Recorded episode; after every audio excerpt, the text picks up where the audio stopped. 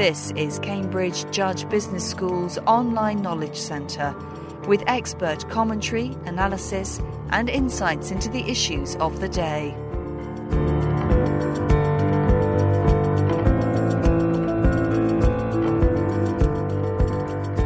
Behemoths at the Gate is part of the title of a paper co authored by Professor Jaideep Prabhu of Cambridge Judge Business School. The remainder of the title runs How Incumbents Take on Acquisitive Entrants and Why Some Do Better Than Others. Now, a behemoth, according to the dictionary definition, is an enormous creature, a giant. Professor Prabhu's work analyzes the response behavior of the minnows swimming in the pond of corporate acquisition as a predatory behemoth swallows up one or more of their peers. Corporate acquisitions are a very familiar part of today's business landscape and widely used by larger firms to enter new markets. As those giants swoop, they're met by a chorus of concern from incumbent organisations who, until then, had led largely untroubled existences. What's the impact on their performance? How do they reconfigure the way in which they compete? These are issues investigated by Professor Prabhu and his colleagues, who, by way of a solution, propose a new theoretical framework a theory of strategic aspirations. He explained. The phenomenon of entry through acquisition is a well known one. It happens all the time. An example would be Walmart entering a particular market uh, by buying up a local firm. The question then is how will the other competitors in the firm respond to this entry? Will they try to become more like the entrant, like the Walmart, or will they be different? This is a very important question, uh, both to the real world of policymakers and managers, but also to academics. Now, the sort of received view is that the competitors in the market should try and differentiate themselves from the big entrant. Because if they try to take the entrant on head on, they will be swallowed up. So they should try and offer different products, differentiate themselves, maybe targeting different customers from the ones that the behemoth targets. That's the received view. Our theory tries to take on board what might be called less rational considerations. That's why we call it aspiration. So we look at sociological and psychological factors that might drive how managers respond.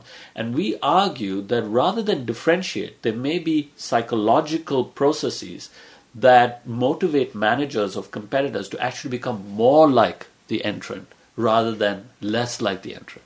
And that's changing the whole marketplace, isn't it? And that changes the marketplace because what happens is that then potentially what you have is all firms trying to target a particular type of customer and offer similar types of products rather than having a range of firms offering a range of products to a range of customers. You make the point that uh, incumbents, those already in the marketplace and see the, the acquisitive giant coming in, they, they aim to mimic the product mix strategies of the behemoth despite negative consequences of their own performance. And I think that's what makes our paper interesting. So there are two aspects to the question. What do firms, uh, the incumbents, do? And then what should they do? And the received view is that they will do what's good for them.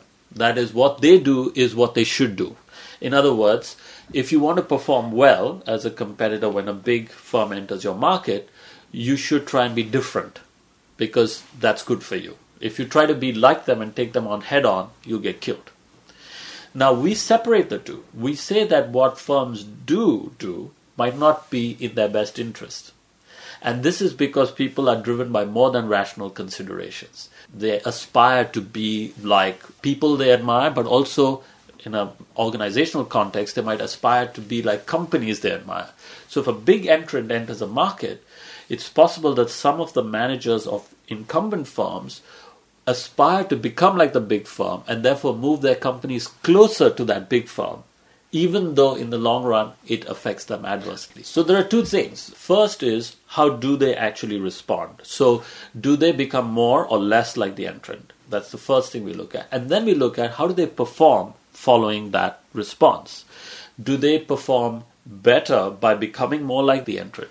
Or do they perform better by actually becoming less like the entrant? And of course, we find that they actually perform worse if they try to become more like the entrant. So it actually backfires on them.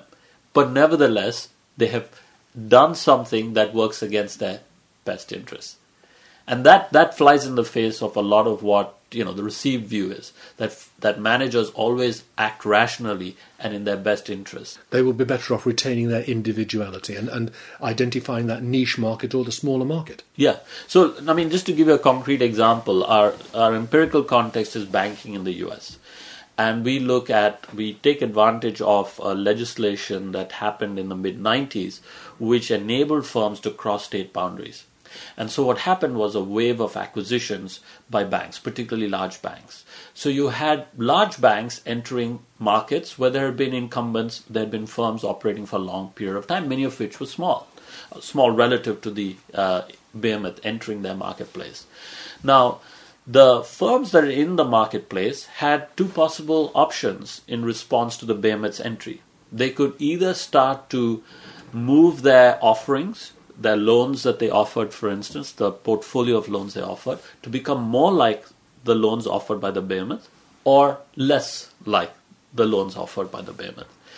And the received view would say that they would differentiate. They would offer a loan portfolio that was different as a way to, as you said, retain the individuality, but really there's a market logic there. They could differentiate and then segment and target a different group of customers. So they were not taking the incumbent, the, the, the behemoth, the entrant, on head on. They could differentiate. That's what the received view would say. But we found that some incumbents were actually drawn to be more like the behemoth and move their loan portfolios to look more like that of the behemoth, but that adversely affected their performance. Even though they would have been better off by being different, they actually chose to be similar. And we think that that's because they have these strategic aspirations of mimicking uh, an attractive company, which is typically the behemoth in this case. Your research was, as you say, in America in the banking sector for specific reasons.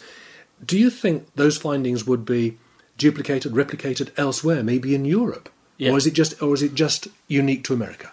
I don't think it's unique to America at all, nor is it unique to banking. Uh, we just chose that context because that uh, helps us methodologically, gives us access to a lot of data for a lot of banks and a lot of markets. There has been other research that has looked at retail, has looked at, for instance, the entry of Walmart into uh, European markets and what that's done to the way in which existing European retailers have responded. Um, I think this would probably work for pretty much any market in any sector uh, because the same sorts of issues are true. Uh, you have large firms entering markets where there have been existing players, and they have then to make up their minds about what to do in response. Do they become more like the entrant or less so?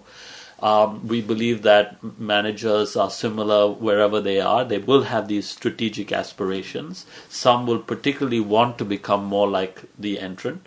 Others might uh, perhaps be a little more restrained in this drive and think more long term and differentiate.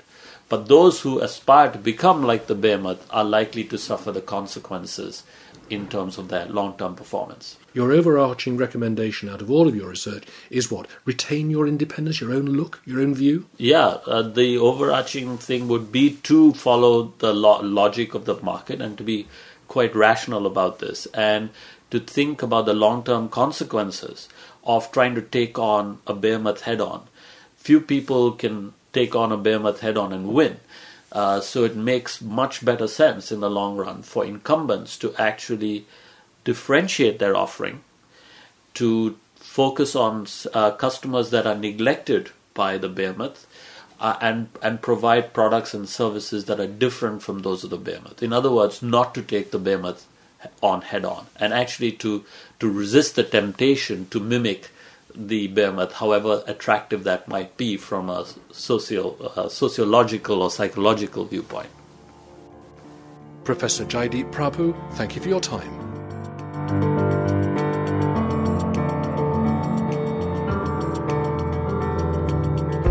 This programme was produced by the Cambridge Judge Business School as part of its online broadcast series.